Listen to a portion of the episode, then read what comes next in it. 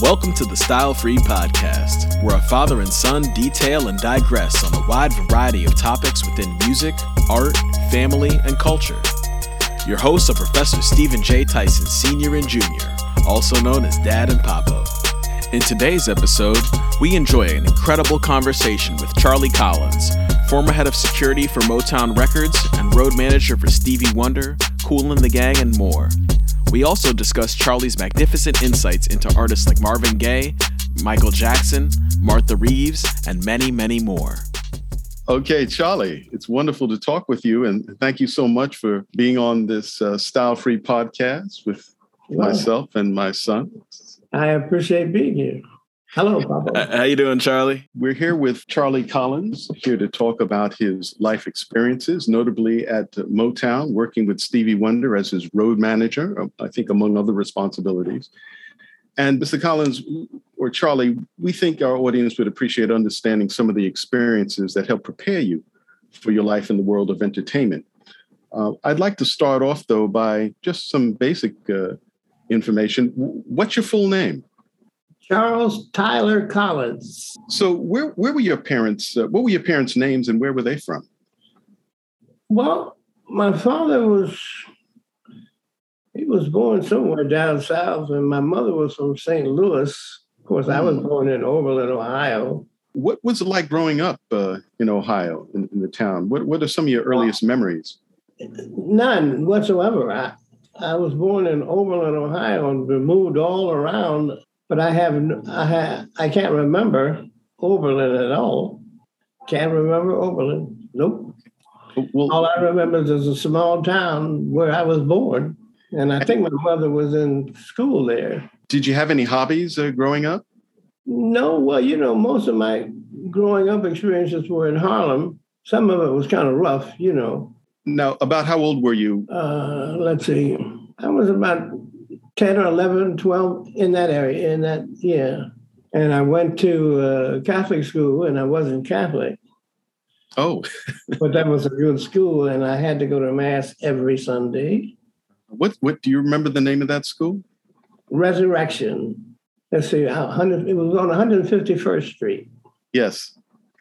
That's uh, the same church uh, that my brother was married in. Really? And that is the same church where the, the pastor of that church was um, Father Lucas, Larry Lucas. Uh, that was many years later. yeah. Isn't that something? It's a small world. Yeah. Uh, so, w- what are some of the uh, hobbies? What kind of things did you get into uh, when you were growing up there in Harlem? Uh, not much. I, you know, me and schoolwork didn't get along. I went to like let's see, four different high schools. After I got out of Resurrection, I went, I went to another high school. Then I went to another high school. Mm-hmm. I went to Springfield, Ohio. I was good in sports, but that's about oh, it.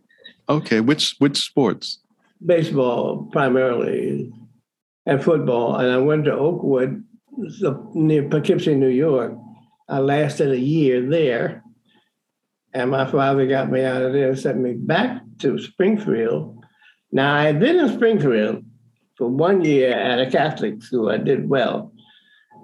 Then I went to Oakwood, Then I did do I didn't do too well there. Then I went back to Springfield High. Mm-hmm. And eventually graduated in 1953. And then after that, I just only thing I came back to New York and I met a friend in Ohio, I mean on the street corner. And I asked him what he was doing. He said, Listen, I'm going to college. I said, Oh, great. Where? He said, uh, Morgan State. I said, Where's that? he said, It's in Baltimore. Why don't you go? I said, Okay. I asked my father, my mother, I said, Listen, I want to go to Morgan. So I went to Morgan. And that's where I met my wife, lady who became my wife, and uh, I lasted uh, a year there before they kicked me out of there. What did I do? I was oh, I was breaking into a washing machine. Me and a friend of mine, we decided we wanted to break into a washing machine and get the money. which was the dumbest thing I've ever done in my life. So we got to change. So the next morning, I got a knock on the door, and I had a nickname, Jazzbo. To this day, everybody calls me that. I said, "Hello, who is it?" He says, "The dean." Well, I said, "Hi, dean. What can I do for you?" He said, "I think you know. Meet me in the president's office in ten minutes." So they knew they had me. And by noon, I was walking up Cold Spring Lane, and I went downtown and joined the Air Force. And I called my mother and told my mom, Mom, I'm joining the Air Force. Of course, she said, What? But she was always saying, What with me? so I did four years in the Air Force. I came out, got married. And one day I just said, You know, I think I want to go back to Morgan. So I called Morgan. I spoke to the president, I think, and I said, "Listen, this is Charlie Collins, Jazzbo. I was a student there, and I wasn't a very good student, but uh, now I'm doing a lot better, and I'm married, and blah blah blah blah blah." And I said, "Can I come back?" And they said, "Yes. Just pay for the washing machine." wow. and that was it.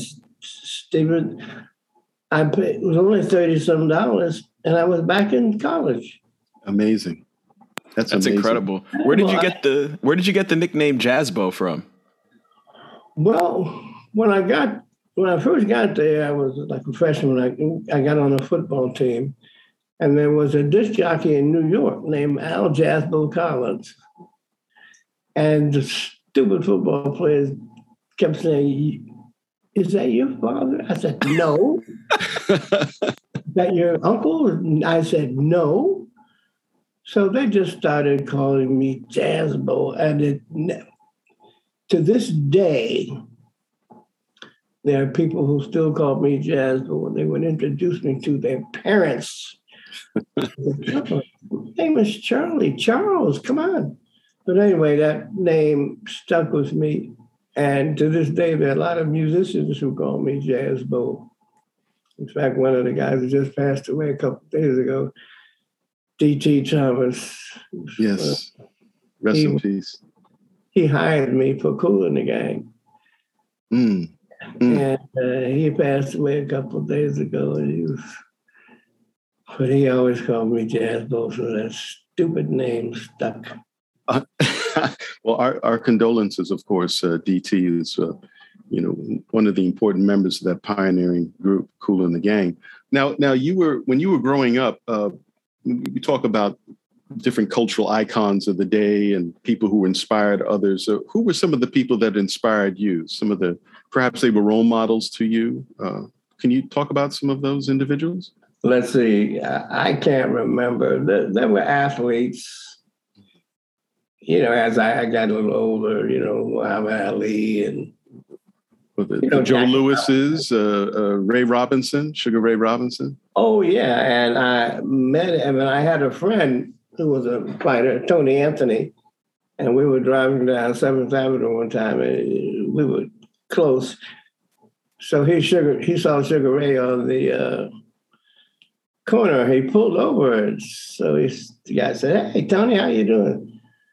So my wife was in the front seat.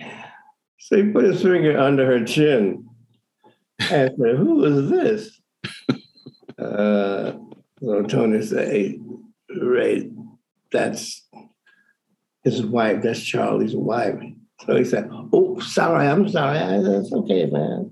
And he was one of my heroes, Ray Robinson. And I, I, I saw him again once uh, when I was in Motown, and I had to go to the airport to pick him up. Mm-hmm. Mm-hmm. That's one of my duties. Yes, yes. That Motown thing was crazy. I'm here to tell you. So, b- before we get to Motown itself, because I know there's some amazing uh, encounters there, what were some of the other jobs you had before arriving at Motown? Well, the biggest job I had before I got there was I was a federal narcotics agent I went to Federal Bureau of Narcotics, and that's how I got to Motown because one of my friends at, at the Bureau of Narcotics became director of security at Motown, and he was the one who called me and got me to come to Detroit and meet Berry Gordy, et cetera, et cetera, et cetera. But that was about the only big job I had after I got out of the Air Force yes. was the Bureau of Narcotics. And that was kind of nuts. Uh, I mean, I'll tell you a story, one little story before we get into it. I remember on a particular undercover assignment, because, you know, most of the black agents back then, that's all we did is undercover work. Yeah. Mm-hmm. that's all we did. And I remember one time I was on an undercover assignment and got a little hairy. It was dark. And when I got back home, I noticed that all my bullets were on top of the dresser. And I I asked my wife, I said, What did I go on this assignment without any bullets? She said, I guess so. Hmm. So I said, wow. fix me a cup of coffee. I was real nervous because on that particular undercover job, it was shaky and it got scary. But I knew I had my gun. My in the back of my belt, and I did not know I did not have any bullets. Wow. Says you'll never see that in a movie. no, no, no, no, no. That's that's pretty that's pretty incredible. Uh, you, you, know, there were a number of, as I'm sure you know, a, a number of people who entertainers who came out of uh, Harlem. Uh, I don't know if you had any opportunity to encounter them, but uh, some of them who were living in Harlem, I believe, were uh, Frankie Lymon and uh, Little Willie John at, at some point. Yeah, and and that is another story, Little Willie John when I was in Detroit, I, I was with Stevie and I came home and I heard some people playing my piano downstairs in my basement. And I said, I asked my wife, Peach, I said, who the hell is that? See, that's a friend of, Tracy's high school. His name was Keith John. I said, okay. And I later found out that Keith and Kevin, they were, they were the sons of Little Willie John, who was one of my heroes, because I was really into blues. Yes. And I had met Little Willie John, and now I'm talking to his son, who later joined Stevie and in fact, he still works as a background singer. And that, that's the little Willie John, Keith John thing. That was. Wow. Little Willie John. I, I remember I used to listen to uh, radio uh, in New York where they were playing a lot of uh, R&B, doo-wop, and so forth, music from the 50s primarily. And I remember one of the songs that really uh, appealed to me was a song called Talk to Me Talk to me, yeah. Yes. Beautifully done by Little Willie John. Yes. yeah. And and apparently his sister uh, Mabel, uh, Mabel yeah. did backup. Well, she didn't she perform for Motown as well as backup Ray Charles. I think she did some Motown work because uh, I would hear uh, Keith saying Aunt Mabel all the time, but I never met her. Mm-hmm. But I think she did some work at Motown for a bit you know. Yes, yes. Mm-hmm. And and so uh, let's go to Motown then. First of all, had you heard of Motown before uh, you were contacted to uh, take a position there? Well, I think so, but I was I wasn't I was an agent, and I was living in Columbia, I think, somewhere down south. And my friend from the Bureau of Narcotics called me and he said, Are you getting tired of this, all this undercover work? I said, Am I? of course. He said, Well, how would you like to come up to Detroit and join me at Motown? So I said, Whoa, okay. so he said, Listen, I've got you a plane ticket. That's the way they did things the whole time. They just did things. I've got you a ticket. We'll see you tomorrow, and I want you to meet Berry Gordy. So I told my wife, I said, okay, Peach, I'm going to Detroit to meet Berry Gordy, might get a job in Motown. So I did. And in fact, when I met him, I was in the car with him. My knees were knocking. I was so scared. And Berry Gordy was in the back seat and he was asking me questions. And he would say, Charlie, now, there are a couple of guys, uh, Holland, Dozier Holland, who were my heroes. They wrote all those songs for Motown. They this, they that, they this, Holland, Dozier Holland, a couple other guys. And could you handle, you know, following them around? And I said, well, this is like some more undercover work. So he hired me. So I called my wife. I said, listen, I'm working for Motown now. And they put me in a hotel that was like Mission Impossible. I wanted to go to the headquarters to meet all the stars, the heroes like yeah. Stevie Wonder and Marvin Gaye. They said, no, we want you to stay in the hotel. I said, okay. and what do I do? Don't worry about it, Charlie. We'll give you assignments every day. It was just like the TV show. And the secretary would bring me my assignments. And I would have to find people and do things, whatever they wanted me to do, blah, blah, blah, blah, blah. And uh, that was my introduction into at Motown. It took me a while to get down to Motown to meet the stars. And of course, inevitably Stevie Wonder, you know. But that was something staying in that hotel. And I said, okay. And I was following people one time. And so that lasted for a while. And then, of course, you know, things got better for me in terms of my job at Motown, I became like, yeah, I was like the assistant director of security, but I didn't know it yet. And then Stevie Wonder and everybody else. It was exciting. There was a lot of different stories, but I don't know if you want to get into all that. Oh, absolutely.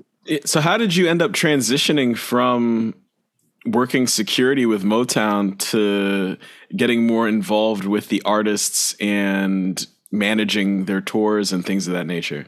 Well, you know, I was doing the security work, but come on, there wasn't that much security to be done. And one day, who was it? Ewart Abner, rest his soul, he came to me and he said, Charlie, we're thinking about making you a road manager. I said, uh, okay. a road manager for any particular artist? He said, Well, we're not sure yet, but we think you can handle it. So I became a road manager, and they would send me out with different people. Wow. Now, now just for our, excuse me, just for our audience, uh, the Ewart Abner was the president of Motown at that time? Yes, I think, so. yeah, he was president. So I became a road manager. And uh, for different people. I would go out with different people. And who was the guy who said, War, what is it good for? Absolutely nothing. Who wrote that? Uh, Edwin Starr. Edwin, Edwin. I went out with Edwin. Went on the road with him. He's pretty cool. And uh, he liked to gamble. We'd be on the plane and we'd be playing poker. He'd be sitting beside me and I could see his hand. oh, this is going to be great. So, you know, coming from Harlem, I'm a half a halfway thug anyway. right. Every time I would look in his hand, I'd get his, and he would bet, he would have bet something. I said, oh, this guy's a fool. you would bet something and I'd raise him and I just took all his money. That's hilarious.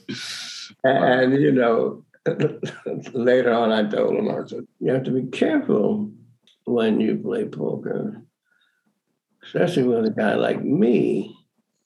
And he's going like, what do you mean, guy like you? Well, I'll tell you later. So when he was a guy when I went out with, I went out with some other people and there are a bunch of people, the spinners, and this and that, but it got to Stevie Wonder. And those were the days before the limousines and the fancy hotels. We'd fly to a place and I would rent three station wagons. Mm. One for me and Stevie, and one for the background. Wow. One, so this so this was before Stevie kind of blew up into the superstar that we all remember and oh, know yeah. him as. This was before that, and we then I had another station wagon for his equipment, which wasn't much, as you can realize. It will all fit into one station wagon. Yeah. And one station wagon for the guys, whatever musicians were with us. And we would go to a Holiday Inn and check in. And I'd get him a room with two beds because we had we put a piano on one bed and he'd be on the other bed. And we'd set it up, man. He would play. And that's another story that I'll tell you later. A Holiday Inn and all that stuff. So, what were your initial impressions about Stevie Wonder and his music? I assume this is back in the 60s? Yeah. I thought he was from another planet. Wow, yeah. He, uh, for instance, one day he called me and he said, Come down right away. So, you know, I was on the same floor. I went flying down to his room. So I went in and I said, What's up? He's sitting in the dark playing his piano, was on the other bed. And I said, What is that? He said, Man, I, I dreamed this song. I said, You dreamed it? Wow, it's great, Steve. Are you going to record it? I, he said, I don't know. I said, You don't know? I mean, Stephen, this was a great song. So I went flying down to my room. I called my wife two, three in the morning. I said, You got to wake up. You got to hear this story. I don't think he ever recorded that song. Wow. It was something. It was, if you heard it, you would say, wow. And he dreamed it and he didn't record it. This is really interesting, uh, Charlie. We know, of course, and you were right there on the on the front lines that Motown had a certain formula. Uh, of course, you had HDH, uh, Holland Dozier Holland. You had the assembly line approach. You had people who were being choreographed. Uh, it was Charlie Atkins and you know so oh. many others that were part of this infrastructure that that groomed and prepared these practitioners of the sound, what became known as the sound of, of young America. But Stevie uh, and I think Marvin Gaye later on suggested to us that they were pushing against that formula, that there was something in them that wanted to follow their own path. Uh, and it seems as though you got a glimpse of that in Stevie uh, early on. No question. Uh, we used to open up the show. What was the name of that song? For once in my life, there is someone who. Uh, who yeah. Yes, for once in my life. Yeah, and who who wrote that? Uh, it was Ron Miller and Orlando Miller. It was Ron Miller, and I used to say, Steve, maybe we can get one of your songs. We can open up the show with. I mean, he had a gazillion songs. Wow! And we opened up the show with Ron Miller's song. I said, "Wow, okay, this is something for once in my life. I'll never forget that, as long as I live." Wow. That's that's amazing. Now you were on on the road as the roadmap. You were traveling what some audience members might not be familiar with, uh, called the Chitlin Circuit. Yeah, I've heard that before. Mm-hmm. Yeah, uh, thinking about places like the Apollo, the Royal Peacock in Atlanta, the Fox Theater in Detroit, Howard Theater in Washington, and the Uptown yeah. in Philly. Um, what was that like? Were there any particular memorable places and experiences that you had uh, traveling to some of these places? Of course, the Apollo yeah. was my town. You know, I was raised about from 150th Street to 125th, 25 blocks away from the Apollo. So I was, but those other places, they were just another gig to me. Yes. And uh, I can remember one time we had a gig at the Apollo, and I think I counted like 25 people in there. Wow. And I said, uh, everybody move up, come up closer to the stage. Yeah. That was something they had 25 people to see Stevie Wonder, but that was, you know. So, so this was during the days of the Motown Revue? Oh, yeah, pretty much so. I remember that. Uh, yeah, Stevie was part of that, but not a big, not a big time part of it. But he was. I said I remember doing one show at the Fox Theater in Detroit, but that was before I became road manager. And after I became road manager, of course, everything changed. You know, I became a big wheel, quote unquote. Not really. I was just a road manager. And I met all the other road managers, and that was something else. That's quite an elite club. I mean, these uh, road managers, and I want to talk about that in, in a moment. I understand that um, there are a number of challenges to life on the road. Uh, I'm curious to know what some of those challenges were that you faced and how did you negotiate, whether it was in the South or the Northeast, in the US or in the West or in the Caribbean, Europe, Asia, Africa, Middle East? What, how, how did you, what, what prepared you to be able to do the job that you did? Well, having been a narcotics agent, et cetera, et cetera, you know, I, I was kind of smart.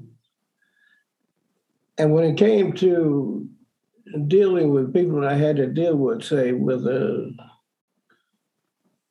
maybe not a rough voice, but uh, I knew how to handle myself. Let me put it that way. And nobody, quote unquote, messed with me because a lot of them knew my background. But being a road manager, you know, back then with Motown Records was exciting. And for a lot of people who were there, especially the people at, at the places where we played, they were excited too to know that Stevie Wonder's road manager had been a narcotics agent and this, that, and the other. And uh, I got along with everybody just about. Uh, I got along with everybody, especially the guys at uh, the Apollo Theater, Charlie Atkins, and some other people. But I didn't have any problems with them, and they didn't have any problems with me because it was Stevie Wonder, even though it was like the beginning of his rise to stardom. And I can remember asking him, Steve, you know, there's some songs I think you should put out there. Uh, I remember when he came out with Music of My Mind. I said, okay. Wow. Yeah. Whoa. He had some music in the in his head, in the back, in the top. I don't know where it was, but it was in there somewhere. uh, it's like I told my wife, he's from another planet uh, he could, anytime you dream a song and then decide not to record it, that, that was something. But but we got along together. We we got along with each other. That's amazing. As Stevie started evolving from the late 60s into this music of my mind era and also known as the golden era of Stevie Wonder's music. Did you notice anything in him uh, about his creativity or his artistry that was kind of changing at all, whether it was in the tours or in the studio or anything? Not really. Uh, I didn't notice anything other than the fact that he would come up with songs that were just great.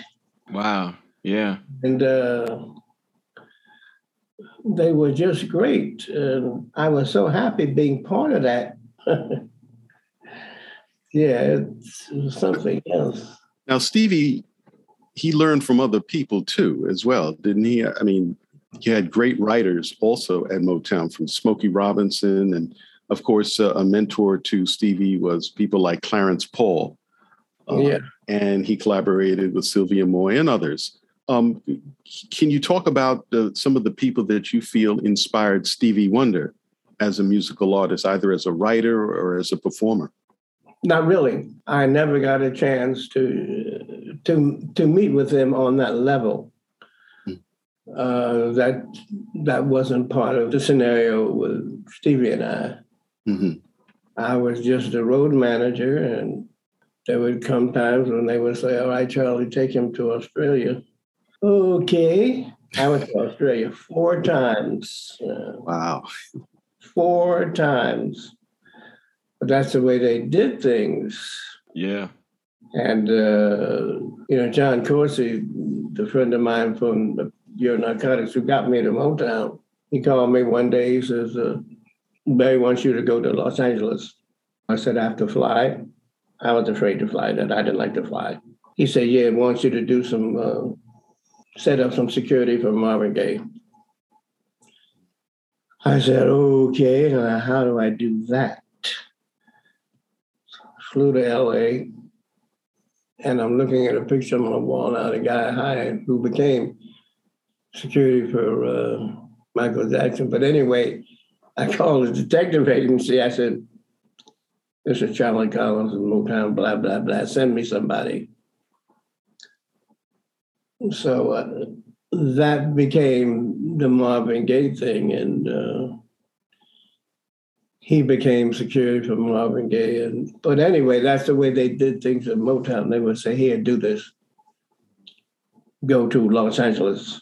I'd never been to Los Angeles, and they set me up in this hotel, big fabulous hotel where I'd never been. And I said, "Oh God."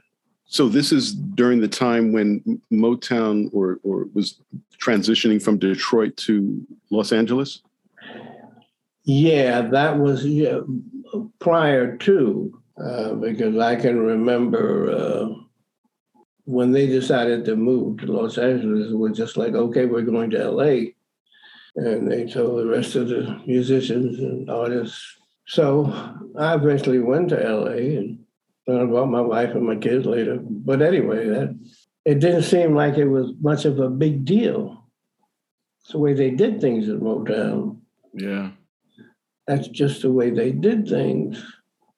So there were some people who were not able or not willing to make that transition. Is is that fair to say? No question about it. No question about it. Because I think where the artists, they had a little studio there, and somebody had put a sign up there. We're going to move to LA.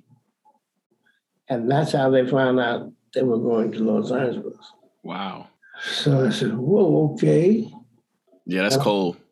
Yeah, that was cool. Now, I don't know whether that's a true story or not, but one of the guys who told me stuff was an artist, and he said, just decided to going to LA, move to LA. I said, okay, well, if you want your job, I guess you'll come to LA. And most everybody did. And in no time, they had this great big fabulous office way up on Sunset Boulevard. and here I was. But I hadn't been with, I wasn't with Stevie then. You were with Marvin. No, no, I was just, I was there with the security. To, Speaking of Marvin, though, did you have an opportunity to see uh, Stevie and Marvin uh, interact? Mm-mm, I did not. Uh, I was at the gym once working out, and everybody knew I was a Motown. I, so when I was checking out, I said, "Hey, man, Marvin's dead." Wow. I said, "What?" So yeah, father just killed him. I said, "Oh God!" Now that's how I found out that Marvin was killed. That's horrible. That is horrible. and I had known him and we had talked. In fact, I saw him once. he was on the street near where I lived and he was running and I said, Marvin, what are you doing out here running with these jogging clothes? He said, I'm going to try out for the Detroit Lions. I said, you what? He said, I'm going to try out for the Lions. I said, Marvin, are you crazy? Wait, Marvin Gaye was trying to try out for the Detroit Lions? Yep. Wow. kill you out there. You, you sing songs. So I got out of the car and said, Marvin, don't do it. Because we we used to hang out in the bar with Barney and couple of other people. I said, Marvin, don't do it. yeah. Don't do it, man. You're going to get hurt out there. You know, yes, like, I can handle myself. Yeah, yeah, yeah, right, right. so I think he tried that. I think he lasted about four minutes. uh, That's longer than I would have expected. He didn't last long. Wow. The Detroit Lions. What was Marvin like as a, as a person? Very nice. I, I introduced him to my wife and to my daughter. He was just very nice. They had uh, something at uh, Berry Gordy's house, and he was there, and I introduced him. He was just very nice. And uh, Berry himself, what was his personality like? What do you remember about Berry? Uh, pretty cool. You know, he was very good. And uh, I didn't get a chance to interact with him that often, but when I did, it was Mr. Gordy. You know, how are you? And this, that, the other. But he he was cool. Now to to go back for a moment to the road managers that you got to meet some of the other road managers. Uh, I, I, recall uh, Alan Leeds uh, wrote a book about his experiences on the road with James Brown. Uh, did did you have a chance to talk with people like Alan Leeds or, or even meet James Brown? Uh, what, I can remember, I remember meeting James Brown. Uh, in fact, we we all did a show together, and he was on the show. God bless you, God bless you. That's what he was saying. I said, Mr. Brown, how you doing? God bless you, God bless you. This was after the show, but uh, you know, James was something quite the entertainer. Yes. But you know, I let's. I remember uh, Anita Baker. She was on the show with us, and she wanted to. Uh, oh, Anita Baker. Yeah, she she's from to Detroit too. Yeah, she wanted to come in and say hi to Steve. I said, oh, "Come on in." We was changing clothes. She said, "No, well, he's dressed." So she wrote a note. I said, "Hi, Stevie, Anita." I said, "What do you want me to do with that?" Stevie. I said, okay. I put it in my scrapbook. Hi, Stevie Anita. That's really cool. That's that's a that's a memento to keep. That's for sure. Oh, Absolutely. it is. It's. I think it's in New York in one of my scrapbooks, but I kept that thing. Hi, Stevie Anita. Little blind guy. Okay. and Stevie's known for his sense of humor and and pranks and and I know you could probably recount some of those, but um, you also have a sense of humor, as I understand it. Uh, there was a I came across an article where you and Stevie and some members of Wonderlove were in a hotel on Fifth Avenue. I think this was around 1974, and you and Mike Sembello, who's the guitarist and composer with his uh, with Wonderlove, uh, mm-hmm. we're in a hotel, and you told Stevie, supposedly, you told Stevie, uh, check out this great riff I just I just created on the guitar. And Stevie was like, What? Oh, wow. And he was listening to it. And then he reached out and he put his hands on the guitar, and it turned out to be Mike playing on the guitar, not you. yeah, uh, that's something Stevie. we would have done. Yeah, yeah, yeah, yeah. Well, some somebody seemed to uh, find the time to put that one together because I thought that was funny. Uh, shows your sense of humor. What are, what are some of your favorite Stevie Wonder songs? Uh, and and what was it like being with him in the studio? Oh well, I think one of my favorite songs is he has so many. Uh, I remember the line in the song. It says, "The writer takes his pen to write the words again." Uh, all, all in love is fair. All in love is fair. From Innervisions. Yeah, and I remember when he thought of that line, because I'm thinking, Mama, I think he asked Abner to write that down. Write it down. Wow. Writer take his pen to write the words again. I said, "Oh, okay." I love that song. Yes. And uh, well, Science is a little, of course, you know, but yes. there was many. There were just so many. You know his real name. Do you know his real name? Is it a Steve Land? Yeah, but it's spelled S T E V, like Stevland. Oh, okay. Evelyn Morris. Yes. I said, okay. Stevland Morris, but uh, everybody calls him Stevie. And apparently, he was very close to his mother, Lula Mae Hardaway. Uh, Yes. And they, I think they wrote some music together. And, and his brothers, uh, Milton and Calvin, were on the road with him at some points as well. Yes, not for long. Mm, okay. Uh, what, what impressed you and, and continues to impress you about, you know, impress you most about Stevie Wonder? You know, at the end, and at the end of the day, what do you think his legacy will be? His, his ability to write music out of the clear blue sky, his ability to do that, I think Yeah. his legacy. It was just incredible. I mean, it's just like I told you about the time he dreamed that song. And when you think of all the lyrics that Stevie was responsible for, man, it's just incredible. yeah. I just happened to be in uh, Liverpool with Kool and the Gang. I was working with them for a moment. And one of the stations in Liverpool played songs in the key of life all day. Wow. all day they played songs in the key of life. And I said, wow. And that's when I got back to New York with a big billboard. So, how did you end up transitioning to work f- with Stevie Wonder to working with Kool and the Gang, or were you working with them both at the same time? No, not at the same time. I had I I stopped being road manager for Stevie, and because I I was getting tired of being on the road, Mm.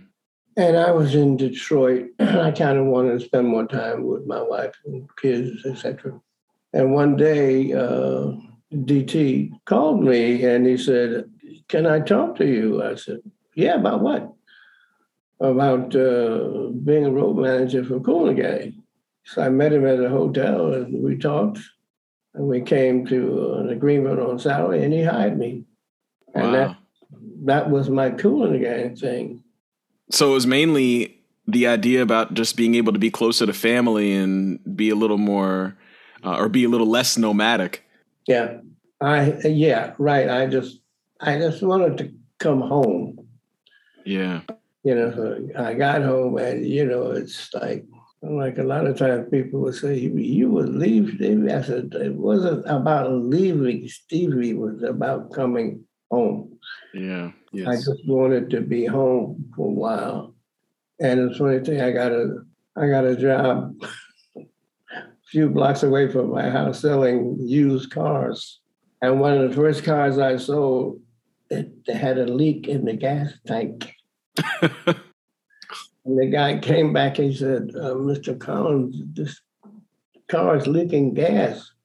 Anyway, that job didn't last long. and then the guy from Kool and Gang called me, DT. Hey, man. what are some of the um, strong memories you have of of Kool in the Gang, of Khalis, of DT, of Kool, all the members uh, in your experience with them? Yeah, I can remember when they were like into the Muslim thing, Kool and Gang, well, Kool was, and his brother Ronald. Kool got the name, we were, I think we were in Chicago, and he got the name Mohammed. His brother got the name uh. And uh, one time we were on a plane, and uh, talking about the Honorable Elijah Muhammad. And he dated like me because, you know, I would say, uh, where is he living now? You know, it's it, in a while he's going to be dead, you know, because he's got asthma and he's got some serious things. Robert, well, Robert was his name. And uh, I remember one time we got to, um, where was it, Chicago, and we went there, and then the, the driver the, who had drove the limousine said, "I've never been in that house, man. It's some house." Oh, uh, Elijah Muhammad. Yeah, Mm-hmm. And I walked. We were inside, and it was some kind of a house, man. It was woo. They had glasses with like gold around the top. I mean, it was some kind of. I think Wallace Wallace Mohammed was staying there then, but uh, yeah, that was pretty cool. I got along pretty well with most of those guys, especially DT. What do you remember about DT? Well, he hired me, and he would call me once a month, and he would say, "How the girls?" You know, talking about my daughters because he met them, and, and uh, he was pretty cool. And then George Brown, the drummer, he and I were very close. What was it like when your son-in-law became the lead singer for? Kool? I didn't know that. I I was talking to Sammy Austin, who I had hired him. Uh, he came on the road with me. Then he started being on the road with Kool and them, and, and they lost their lead singer for some reason. He said, mm. "Man, you got to hear this new guy." I said, "Oh yes." He said, "Oh yeah, he can sing." but he didn't tell me it was Gary Brown. This new guy. I said, "Oh okay." So later I found out it was my son-in-law. I said, wow, okay. That's really cool. Yeah, that's man. Because I didn't know anything about Kool Gang then. Stevie just sent me a for my birthday was August 3rd, right? Mm-hmm. Oh. And he sent me uh, you know, a happy birthday thing. Oh, that's cool. It was long. It was long. Well, that's did, beautiful. Did Stevie beautiful. sing his happy birthday version or not? no. you know, it's a, another thing. Uh, well, his first wife, Syreeta, she and I were born on the same day. Wow. Oh, wow. So I sent her a birthday message, although she had passed away. So he sent me something back. That's beautiful. Yeah, that's really nice. Yes, I sent her a birthday thing, and he sent me one. Happy birthday, Charlie. God give, blah, blah, blah. So, uh, Charlie, you've talked a lot about Stevie Wonder as a visionary composer, yeah. as an artist. Could you say something about Stevie Wonder, the activist, the humanitarian, whether it's dealing with apartheid, whether it's dealing with civil rights, whether it's advancing Martin Luther King's birthday as a national holiday. Uh, when did you first learn about that side or encounter that side of Stevie Wonder?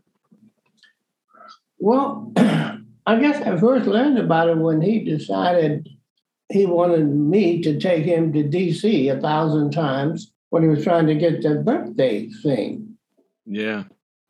And uh, I mean, that was sometimes, Steve. How so? how many times, but it was quite a few times we went to Washington in order to try to get a birthday. I'll never forget those days. They were seems like it was always cold and snowy, and but uh, you know I learned about that. With that, with that DC thing, I really learned how how he was and how he felt about things, and he was for real. Yeah he was for real. And I remember one time we went to Capitol, we were in somebody's office. Who was that guy? He was the Speaker of the House. What was his name? Tip O'Neill? Tip O'Neill. We went to Tip O'Neill's office. And Stevie didn't mince words. And I was just saying, ooh, okay. man, that's Tip O'Neill. Stevie was not playing around. And it's funny thing, I went on the Rhine River cruise maybe four or five times. And for every birthday, they had, you know, they would they would play Stevie's song, but just the first few bars of Happy Birthday. And I asked the guy, the, the manager of the boat, I said, Do you know who that is? He said, No, not really, but we play the first few bars for everybody who has a birthday on the boat. I said, That's Stevie Wonder, man. Looks like I got a little something on my wall where they sent sent it to me, and they sent me a little like a little postcard saying they were so happy that I had let them know because they put put it in the magazine for the cruise ship to let people know who that was. Yeah. Because I just heard the first few bars and I said, What? I said, Man, that's Stevie Wonder's song. So they said, Really? I said, Yeah, maybe really. so, in fact, this night they even sent me a little thing that they had put in the, the, the newsletter to let people know when they heard that whose song that was. Because I don't think it got into Happy Birthday to you. Yeah, yeah. Get to that yet. The part that everybody remembers. Yeah. Interesting. So I said, oh man, these people got to know that. Yeah, he he he was the activist. And he became a United Nations Messenger of Peace back in 2009. Yeah. And you've managed to stay in touch with Stevie all of these years. Uh, and that affection obviously is still there and still strong between both of you. Oh, yeah. He just sent me my birthday thing. That's amazing. What would you say, uh, Charlie, are some of the lessons that you've learned on the road, whether with Stevie or other groups, but just life on the road and the whole experience that you had through Motown and and beyond? What are some of the important lessons that uh, you'd like to share? Well, I learned for the most part that I was not as important as I thought I was. You know, have, having been a narcotics agent and blah, blah, blah, blah, blah. I learned that, you know, deep down inside, I was a road manager. And I was fortunate enough to be associated with Stevie Wonder. You know, as I got as I got a little older and, and I realized how important that was. that was one of the lessons. And I just I just learned I just learned a lot of things that I just can't put my finger on. But you know, when I thought of being raised up in Harlem and knowing the people and meeting the people and who was the writer black guy who lived in Harlem. He wrote Langston Hughes. No, it wasn't Langston Hughes. It was Claude McKay. No, it was another guy, kind of short, and he. I met him. We were in France. Oh, James Baldwin. James Baldwin. It was James Baldwin. How do you remember that? I could. And he came to the show and introduced himself. And I said, Mr. Baldwin, I know who you are. My name is Charlie Collins. So he says, uh, I'd like to invite you and Kool and them to uh, dinner at my house. I'll get a bunch of chicken and fry it up. so that's amazing. I said, okay. so I told Kool and them, and they they said no. I said, what? no. Uh, that's one lesson I learned. So I told Mr. Baldwin later when I saw him, I said, Mr. Baldwin, I'm so sorry. But we we can't come. Something has come up. I had to tell a big lie. Wow. I mean, how do you turn down James, James Baldwin? Especially yeah. if he's going to fry up some chicken for you. Yeah. You're going to fry up some chicken. James Baldwin. Oh, it's amazing. I said, okay. But, you know, I, I learned a lot of things being with those two groups, Tula Guy and, of course, Stevie. You know, he was. There are stories about him being psychic, that he could pick up on things or perceive things that people you know, would take for granted or not be consciously aware of. Oh, yeah, no question about it. Can, can you give some examples of that? No, I can't. Not right now. All good. He was a big fan of Aretha Franklin too, who also lived in Detroit at one point. Did did you have a chance to meet Aretha and or did Stevie talk about any of these individuals? Miles Davis, Aretha Franklin? I remember one time we were backstage and Aretha came in and he introduced her to me and I was so tickled because her voice was just like the way she sang songs. and I got so tickled, man. Oh. and and Michael Jackson was a big fan of Stevie and learned from him. in fact, uh, they he and his brothers recorded on "You Haven't Done Nothing" on the Fulfillingness' First Finale album back in 74 with Stevie. Did you have a chance to meet Michael or? Oh, yeah. In fact, the first time I met Michael, you know, I, I introduced him to, remember the guy I hired, to, the police officer, he became Michael's uh, security director, and Michael used to call us pigs. Because oh. he was driving in the car and he was seeing, I see you pigs. we were law enforcement, right? I love knowing that about Michael Jackson now. That's amazing. Yeah, he called us pigs. Michael. Boy. Did he have a great sense of humor similar to Stevie's? Who's that, Michael? Yeah. No. Oh, really? Uh, Stevie was something else. He was just, he was Stephen Morris. Yeah. Last question I, I wanted to uh, present to you it has to do with the importance of Black radio. There are a number of radio stations from Detroit, Chicago, LA, certainly New York, Philadelphia, other places. Uh, and there are names like uh, Frankie Crocker, Georgie Woods, and Georgie Woods, yes, Herb Kent, the cool gent over in Chicago. Can you talk about the role that some of these radio personalities played uh, in terms of advancing the music of people like Stevie Wonder and maybe some of your encounters with them? They were disc jockeys and they were they were pretty cool. They were cool dudes. And none of them were, you know, they know who they were and they knew they knew who Stevie Wonder was. And whenever I, we were in town and I would meet them, they were always jovial and, you know, everybody knew their place, quote unquote, in terms of music. Yes. Don Cornelius, of course, among them. I remember uh, we were we were doing a show in LA and there were a bunch of people outside waiting to get in, and Don saw me and he said, Charlie, Charlie, can you get me in? Because he had remembered me because I had the show with Kool and them and everybody.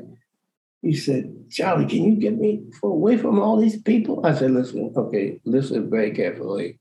When turn around, you walk to the corner there, you'll take a left. You'll walk down about, I don't know, 30 yards. You'll see a door on the left. Open the door and come in. He said, okay. And I was standing on the inside. oh man. I didn't want everybody else to see what I was doing with that funding. Yeah. they just did a, a, movie on him, I think. I saw something, I thought it was about Don Cornelius. I can't.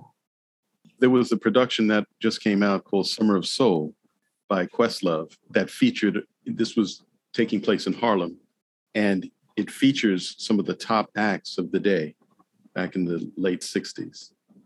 And he also has that show that's based on his life called American Soul, too. Maybe that was a, did I see that? I man, it's uh, it's something, you know, growing older and, and when you start seeing your friends die and that that that's part of it. Growing yeah. older.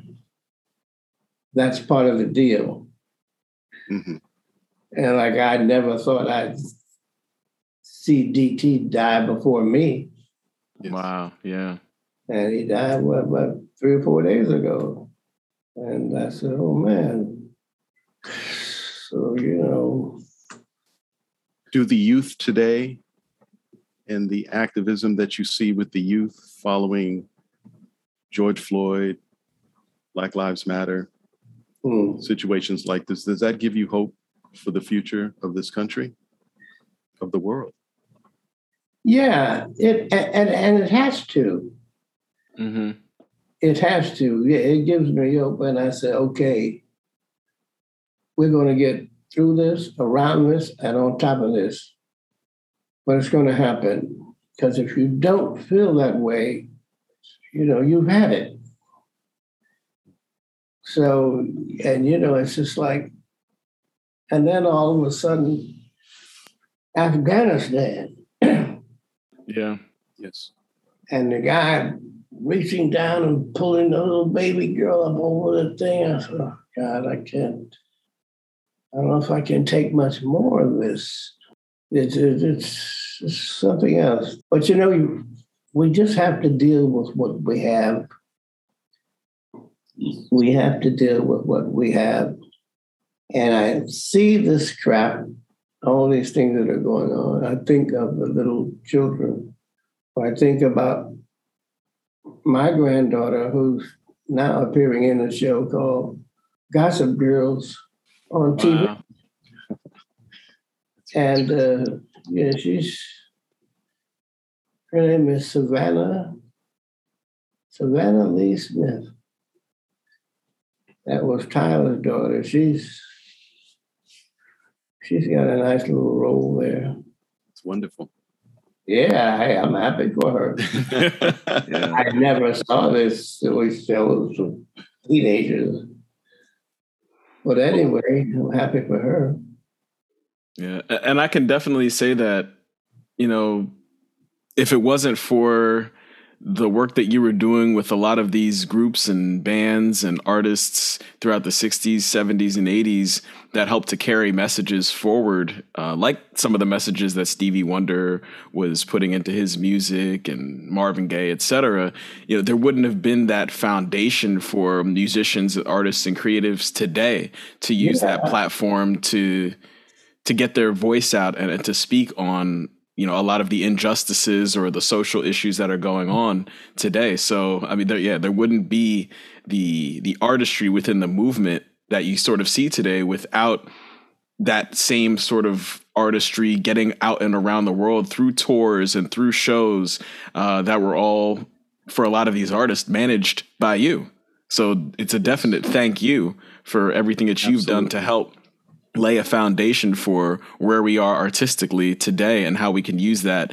as a vehicle for positive change. Exactly. It was like when Marvin Gaye came out with What's Going On? Mother, mother, man, I, that song, it meant so much more than just a song. Yeah. And I, I can't remember if they wanted him to bring that out or not. They kept it on the shelf for yeah. at least a year. There was some controversy. It was a great song. Yeah. He said, it was like, what the hell is happening here? Yes. You people listening to me? So music, oh, I'm sorry, go ahead. No, I wasn't. I was just going to say that music, through your experience at Motown and through this your interaction with these artists, the importance the agency of music itself became more important to you. Your understanding or appreciation for the power of music became amplified by your interaction with these individuals. Is that fair to say? No question. You know, when I think of, uh, I wrote a song the other day. It was what was who was the young lady uh, dancing in the street? Uh, Martha Reeves. Yeah, Martha did, and I wrote a song, and I was part of the song. I went back to Detroit to see Martha Reeves dancing in the street, and when I got there, there were strangers everywhere. Nobody remembered me. Things ain't gonna be the way they used to be. Mm. Wow. That's Wow. That's amazing that you're still writing songs and getting that creativity yourself out there. Well, you know, it's Martha was, you know, in fact, one time I went to Martha's house, see how she was doing. Berry sent me over there. She said she was doing okay. She said, Charlie, I'll be all right. Let me show you something. She pulled a book down off of the shelf and she had a little fake pistol in it. and what are you going to do with that? She said, Well, if anybody comes in here, I said, Martha, that's a fake gun. and I, I, wanted to say, even Stevie Wonder could tell that's a fake gun. now, to anybody else, so she put it back. How, what inspired you to to write music? When, when did that begin for you? I don't know. It was a long time ago. I I wrote a lot of blues songs. In fact, I got them on my piano. And it weren't much of anything. One song I I I always sing slow walking blues. I take my time wherever I go. Never been in a hurry to get somewhere in my mind I don't even know. I sing slow walking blues wherever I go. If you want to walk with me, come on and take my hand. I ain't going nowhere fast. I'm a slow walking man. and, and, you know. Wow. I'm not, you know, I haven't. I used to be somebody, now I'm just somebody else. I used to be some, now I'm just a faded photograph in the basement on a dusty shelf. Mm. I used to be a lover man, now I'm an old man who can't find love and I haven't finished it. But you know, hey man, this is amazing, uh, Charlie. This is a whole other, whole other aspect uh, to your experience that uh, is it's incredible. I, first of all, I would encourage you to keep doing what you're doing. I, I guess you don't need my encouragement because you've been doing it so long, but this is this is fantastic to hear. Thank you. Thank you for sharing this. You got a time? I wrote something for my mother on her birthday. You got time? I just absolutely. Yeah, most definitely. Poor education, no representation, constant segregation. Just what do you all want from me? No miscegenation in this small, rich white nation often referred to as a democracy. I've given a, gap, I've given a gallon of blood of life an ocean of tears and you told me to mind my manners. Manners. I've been mistreated and lynched for 300 years. While singing the Star Spangled Banner, who in the hell wrote that anyway? I say to you, mister, I'm tired of singing a song meaning little to me and your flag that flies high up in our sky, draping coffins of brothers who fought for you and died. I pray not in vain, oh, van. Oh man, I'm done just what you expected of someone, someone you never really respected. Oh man, the winter comes soon in my unheated room, and how quickly you brothers forget my place in the sun has got to be won. That's what you say when I'm down, and I take the blame for most of your shame. When the smoke clears and the sun gunshots sound, Hitler burned books not too long ago, and you you denounced him as a unseemly strict man. Yet now each day you being up burn our souls. And to the republic for which it stands, free land of liberty. I pledge, oh, say, can you see, oh Father, which art in heaven? I can't remember, but I wrote that for my mother. That is so moving long time ago. wow. Thank you Thank for sharing you. that. Thank you so much, Charlie. This has been an incredible treat and an honor to be able to speak with you and to learn about your life, about your life experiences, notably at Motown and and with Stevie Wonder and beyond. This has just been a wonderful experience. Thank you so much. Well, I thank you and I appreciate you having me, man. Okay. Well, and and thank you to uh, Leslie, and all those who made this moment happen. We're very appreciative to all of you, and Gary, of course, and Tracy.